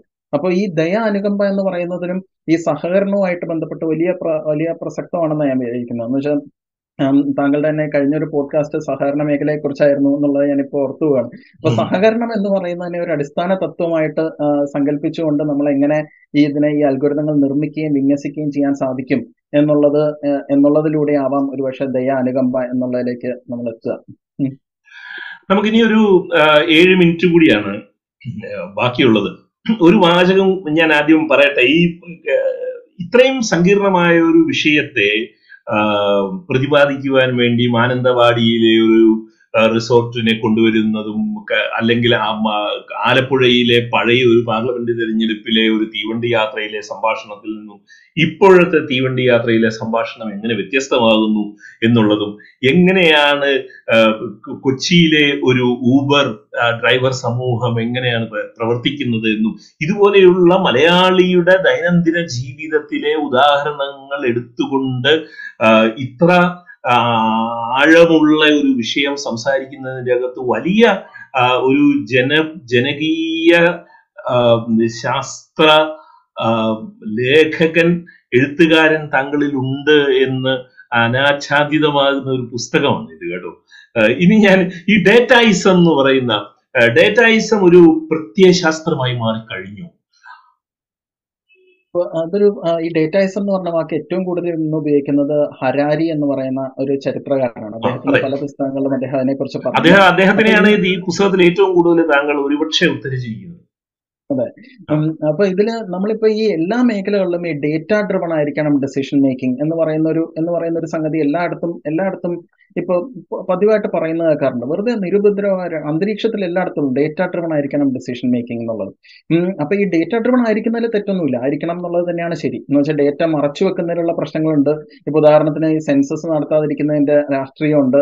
ജാതി സെൻസസ് വരുമ്പോൾ ഉണ്ടാക്കുന്ന പലർക്കുള്ള പ്രശ്നങ്ങളുണ്ട്. അപ്പൊ ഈ ഡേറ്റ എന്ന് പറഞ്ഞ സാധനം ആവശ്യമാണ്. പക്ഷെ അതേസമയം ഈ അതിന്റെ അതിന്റെ അടിസ്ഥാനത്തിൽ തീരുമാനം എടുക്കുമ്പോൾ അതിൽ ഈ നീതിബോധം പ്രവർത്തിക്കണം എന്നുള്ളൊരു എന്നുള്ളൊരു കാര്യം കൂടിയുണ്ട്. നീതിബോധവും ആ, രാഷ്ട്രീയ ബോധവും എല്ലാം പ്രവർത്തിക്കേണ്ടതുണ്ട്. അപ്പൊ നമ്മൾ ഈ ഡേറ്റ എന്ന് പറയുന്നതിനെ വളരെ ഒരു വാല്യൂ ന്യൂട്രൽ ആയിട്ട് കാണുന്നതിന്റെ ഒരു പ്രശ്നമുണ്ട്. അപ്പൊ ആ ഒരു ആ ഒരു സംഗതി ഈ ഡേറ്റായിസം എന്ന് പറയുന്നത് വലിയൊരു പ്രശ്നം ഉണ്ടാക്കുന്നുണ്ടെന്നാണ് വിചാരിക്കുന്നത്. എന്ന് വെച്ചാൽ ഡേറ്റ എന്ന് പറഞ്ഞ ഡേറ്റയ്ക്ക് വളരെ അമിതമായിട്ടുള്ള പ്രാധാന്യം നൽകുമ്പോൾ മറ്റ് കാരണങ്ങളെ പിന്നിലോട്ടാക്കുക മറ്റു കാര്യങ്ങൾ പരിഗണിക്കാതിരിക്കുന്ന ഒരു ഒരു രീതി സൈലന്റ് വാലിയുടെ കാര്യത്തിൽ വളരെ ഈ പറഞ്ഞ കാര്യം വളരെ ശക്തമായിട്ട് വളരെ നന്നായിട്ട് അത് അത് അത് പറയുന്നുണ്ട്. കാരണം ബാക്കിയുള്ള ഈ പെരിയാർ ടൈഗർ റിസർവ് എന്ന് ചോദിച്ചു കഴിഞ്ഞാൽ അവിടുത്തെ റിസോർട്ടുകളും അതുമെല്ലാമാണ് നമുക്ക് ഈ ഡേറ്റ ഈ ഓൺലൈൻ മാധ്യമങ്ങൾ നമുക്ക് തരുന്നത്. ഗൂഗിൾ നമുക്ക് തരുന്നത്. പെട്ടെന്ന് ആ ഹോട്ടലുകളിലേക്ക് നമ്മളെ കൊണ്ടുപോവുകയാണ്. വേമ്പനാട്ടിലേക്ക് എന്ന് പറഞ്ഞാൽ കുമരകത്തെ റിസോർട്ടുകളിലേക്ക് നമ്മളെ കൊണ്ടുപോവുകയാണ്. സൈലന്റ് വാലിയിലെ ടൂറിസം അത്ര വികസിക്കാത്തത് കൊണ്ട് മാത്രം സൈലന്റ് വാലിയെ കുറിച്ചുള്ള വിക്കി എൻട്രിയോ സൈലന്റ് വാലിയെ കുറിച്ചുള്ള എൻവയോൺമെന്റലിസ്റ്റുകളുടെ എഴുത്തുകളോ ഒക്കെ നമുക്ക് കിട്ടുന്നു എന്നുള്ളത്. അപ്പൊ ഈ ഡേറ്റയെ എങ്ങനെയാണ് മുതലാളിത്തം യൂസ് ചെയ്യുന്നത് എന്നുള്ളതിന്റെ? അതെ. തീർച്ചയായും. അപ്പൊ അതിൽ മറ്റൊരു കാര്യം ഇപ്പൊ ഈ ഈ ഇതേ ഇതേ ഉദാഹരണം പറഞ്ഞു കഴിഞ്ഞാൽ നമ്മൾ ഗൂഗിൾ എന്ന് പറയുന്നത് എന്ന് വെച്ചാൽ വിവരാന്വേഷണത്തിനുള്ള അൽഗോരിതങ്ങൾ ആവശ്യമാണ്. എന്ന് വെച്ചാൽ നമുക്ക് എല്ലാം ഇരുന്ന് സെർച്ച് ചെയ്ത് കണ്ടെത്തുക എന്ന് പറഞ്ഞാൽ ബുദ്ധിമുട്ടാണ്. അതുകൊണ്ട് തന്നെ അൽഗോരിതങ്ങൾ ആവശ്യമാണ്. പക്ഷേ അൽഗോരിതങ്ങൾ നമ്മുടെ ഒരു ആത്മാർത്ഥ സഹായമായിട്ട് പ്രവർത്തിക്കണം. അല്ലാതെ നമ്മളെ ഉപയോഗിച്ചുകൊണ്ട് എങ്ങനെ എങ്ങനെ കാശുണ്ടാക്കാം എന്നുള്ള രീതിയിൽ പ്രവർത്തിക്കുന്ന അൽഗോരിതങ്ങളെക്കാൾ ഉപരി നമ്മുടെ ആവശ്യം മനസ്സിലാക്കി നമ്മുടെ മനുഷ്യരുടെ ആവശ്യം മനസ്സിലാക്കി സമൂഹത്തിലെ ആവശ്യം മനസ്സിലാക്കി ആവശ്യം ആവശ്യം പൂർത്തീകരിക്കുന്ന രീതിയിൽ പ്രവർത്തിക്കുന്ന രീതിയിലുള്ള ഒരുപക്ഷെ സഹകരണ മേഖലയിലോ മറ്റോ ഒക്കെ ഉള്ള അൽഗോ മറ്റൊക്കെ ഉള്ള ഓണർഷിപ്പ് മോഡൽസിന്റെ അടിസ്ഥാനത്തിൽ അൽഗോരിതങ്ങൾ നിർമ്മിക്കുകയാണെന്നുണ്ടെങ്കിൽ വിവരാന്വേഷണം അപ്പൊ ഞാൻ പറഞ്ഞു വന്നത് എന്താണെന്ന് വെച്ചാൽ ഈ നിർമ്മിത ബുദ്ധി അൽഗോരിതങ്ങൾ എന്ന് പറഞ്ഞാൽ പാടെ അവഗണിക്കേണ്ടതാണെന്നോ ഒഴിവാക്കേണ്ടതാണെന്നോ ഉള്ള അഭിപ്രായക്കാരനല്ലേ അതിന്റെ നല്ല അംശങ്ങൾ അതിന്റെ നല്ല രീതികളിൽ നല്ല രീതികളിൽ വിന്യസിക്കപ്പെടുക എന്നുള്ളത് നല്ല അംശങ്ങൾ മനുഷ്യ സമൂഹത്തിന്റെ സമൂഹത്തിന് സമൂഹത്തിന് ആത്യന്തികമായിട്ട് കുറെ വിശ്രമവേളകൾ പ്രദാനം ചെയ്യുകയും ജീവിതം സുഗമമാക്കുകയും ചെയ്യുന്ന രീതിയിൽ ഉള്ള ഈ അൽഗോരിതങ്ങൾ അൽഗോരിതങ്ങൾ നിർമ്മിക്കുകയും പ്രവർത്തിക്കുകയും വിന്യസിക്കുകയും ചെയ്യേണ്ടി ചെയ്യേണ്ടുന്ന ഒരു അവസ്ഥയുണ്ട് ചെയ്യേണ്ടുന്ന ഒരു ആവശ്യമുണ്ട് അപ്പൊ അതുകൊണ്ട് ഇതിലൊരു നവീകരണത്തിന്റെ ആവശ്യമുണ്ട്. ഒരു നയസൻസ് ഒരു എന്നുള്ള രീതിയിൽ തന്നെ നമുക്ക് പറയാം. അതിന്റെ ഒരു ആവശ്യം ഏറി നിൽക്കുന്ന ഒരു കാലഘട്ടത്തിൽ കൂടിയാണ്.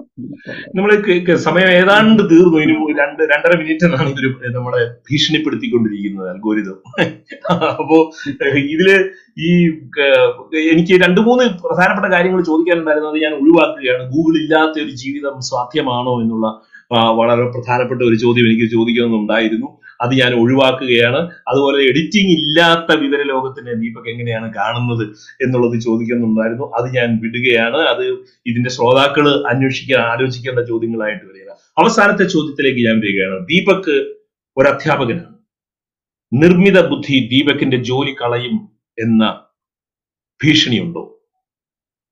വളരെ ഇൻട്രസ്റ്റിംഗ് ഒരു ചോദ്യമാണ്. ശരിക്കും കഴിഞ്ഞൊരു പതിനഞ്ച് വർഷത്തോളമായിട്ട് ഈ യൂണിവേഴ്സിറ്റി മേഖല അനുഭവിക്കുന്ന വലിയൊരു പ്രതിസന്ധിയുണ്ട്. ഇപ്പൊ മൂക്സ് എന്ന് പറയുന്ന മാസീവ് ഓൺലൈൻ ഓപ്പൺ കോഴ്സസ് വന്നപ്പോൾ ഒന്നര മിനിറ്റ് കൊണ്ട് പറയണേ. അതെ തീർച്ചയായും. ഏറ്റവും ഏറ്റവും മികച്ച ഒരു ലെക്ചർ മതി എന്നുള്ള ഒരു അവസ്ഥയിലോട്ട് എത്തുന്നുണ്ട്. അപ്പൊ അതുകൂടാതെ ഇപ്പോ ഈ വീഡിയോ രംഗത്തുള്ള നിർമ്മിത ബുദ്ധി വരുമ്പോൾ അനേകം നല്ല ലെക്ചറുകൾ എടുത്ത് എല്ലാത്തിനെയും കൂടെ മിക്സ് ചെയ്ത് ഒരു പുതിയ ലെക്ചർ ഉണ്ടാക്കി കഴിഞ്ഞാൽ പിന്നെ പിന്നെ അധ്യാപകന്റെ ആവശ്യമില്ല. ഒരു ലെക്ചർ മതി. ഒരു ഒരു വിഷയത്തെക്കുറിച്ച് ഒരു ലെക്ചർ മതി. പിന്നെ ഈ അസസ്മെന്റ് വരുമ്പോൾ അതിൽ ഈ ചാറ്റ് ജി പി ടി ഉപയോഗിക്കുമ്പോഴത്തേക്കും എന്ന് വെച്ചാൽ ഈ വിദ്യാഭ്യാസ സ്ഥാപനങ്ങളിൽ ഉണ്ടാകുന്ന പ്രതിസന്ധികളുണ്ട്. അപ്പൊ ഇതെല്ലാം നമ്മൾ നമ്മൾ ഒരു രീതിയിൽ ഈ യൂണിവേഴ്സിറ്റികളെ കാണുമ്പോഴാണ്. അത് എന്താണെന്ന് വെച്ചാൽ യൂണിവേഴ്സിറ്റികൾ ഈ തൊഴിലിലേക്കുള്ള ഒരു തൊഴിലിലേക്കുള്ള ഒരു പാത്വേ ആയിട്ട് കാണുമ്പോഴാണ് ഈ പ്രശ്നം. പക്ഷെ അതേസമയം യൂണിവേഴ്സിറ്റികളെ മറ്റൊരു രീതിയിലും നമുക്ക് കാണാം. പുതിയ ആശയങ്ങളുടെ സൃഷ്ടിയാണ് അവരുടെ ഉദ്ദേശ ലക്ഷ്യം എന്നും അധ്യാപകരും വിദ്യാർത്ഥികളും ചേർന്നുള്ള ഒരു വിജ്ഞാന യാത്ര എന്നുള്ളതാണ് സാധ്യമാക്കേണ്ടത് എന്നുള്ള രീതിയിലും സമൂഹത്തിന്റെ പുരോഗതിക്ക് അത്യന്താപേക്ഷിതമായ ചലനശേഷി പ്രദാനം ചെയ്യേണ്ടതാണ് യൂണിവേഴ്സിറ്റികളെന്നും ആ രീതിയിൽ കാണുകയാണെങ്കിൽ എനിക്ക് ഒന്ന് യൂണിവേഴ്സിറ്റി അധ്യാപനം എന്നൊക്കെയുള്ള എന്നൊക്കെയുള്ള മേഖലകൾക്ക് ഇതിന് ശേഷവും നിർമ്മിത ബുദ്ധിക്ക് നിർമ്മിത ബുദ്ധി വന്നതിന് ശേഷവും കാര്യമായിട്ടുള്ള പ്രസക്തിയുണ്ട്. അതിൽ ചലഞ്ച് ചെയ്യപ്പെട്ടിട്ടില്ല എന്നുള്ളതാണ് ഞാൻ വിചാരിക്കുന്നത്. വളരെ പ്രധാനപ്പെട്ട ഒരു ചോദ്യത്തിന് ഓടി ഉത്തരം തീർക്കേണ്ടി വന്നു എന്നുള്ളതാണ്. പക്ഷെ ഏറ്റവും വീണ്ടും ഞാൻ ഒരിക്കൽ കൂടി ഇതിന്റെ ശ്രോതാക്കളോട് പറയുന്നത് വളരെ പ്രധാനപ്പെട്ട മലയാളത്തിലെ വളരെ പ്രധാനപ്പെട്ട ഒരു പുസ്തകമാണിത്. ഞാനിത് ദീപക്കിനെ സന്തോഷിപ്പിക്കാൻ വേണ്ടി പറയുന്നതല്ല. ഇത് വളരെ പ്രധാനപ്പെട്ട ഒരു പുസ്തകമായി നിലനിൽക്കും. ഇത് നിർമ്മിത ബുദ്ധി കാലത്തെ സാമൂഹിക രാഷ്ട്രീയ ജീവിതം. ഈ പുസ്തകത്തെ കുറിച്ച് സംസാരിക്കുവാൻ ഇന്ന് വർക്കിംഗ് ഡേ ആണെന്ന് അറിയാം ഇംഗ്ലണ്ടിൽ. അതിന് എനിക്ക് വേണ്ടി സമയം കണ്ടെത്തിയതിൽ എനിക്ക് വേണ്ടിയും ദില്ലി ദാലിയുടെ എല്ലാ ശ്രോതാക്കൾക്കും വേണ്ടിയും ഐ ആം താങ്കിങ് യു. വളരെ സന്തോഷം. ഇതിൽ പങ്കെടുക്കാൻ കഴിഞ്ഞാലും താങ്കളോട് സംവദിക്കാൻ കഴിഞ്ഞാലും വളരെ സന്തോഷമുണ്ട്. നന്ദി. Thank you. Thank you Deepak best wishes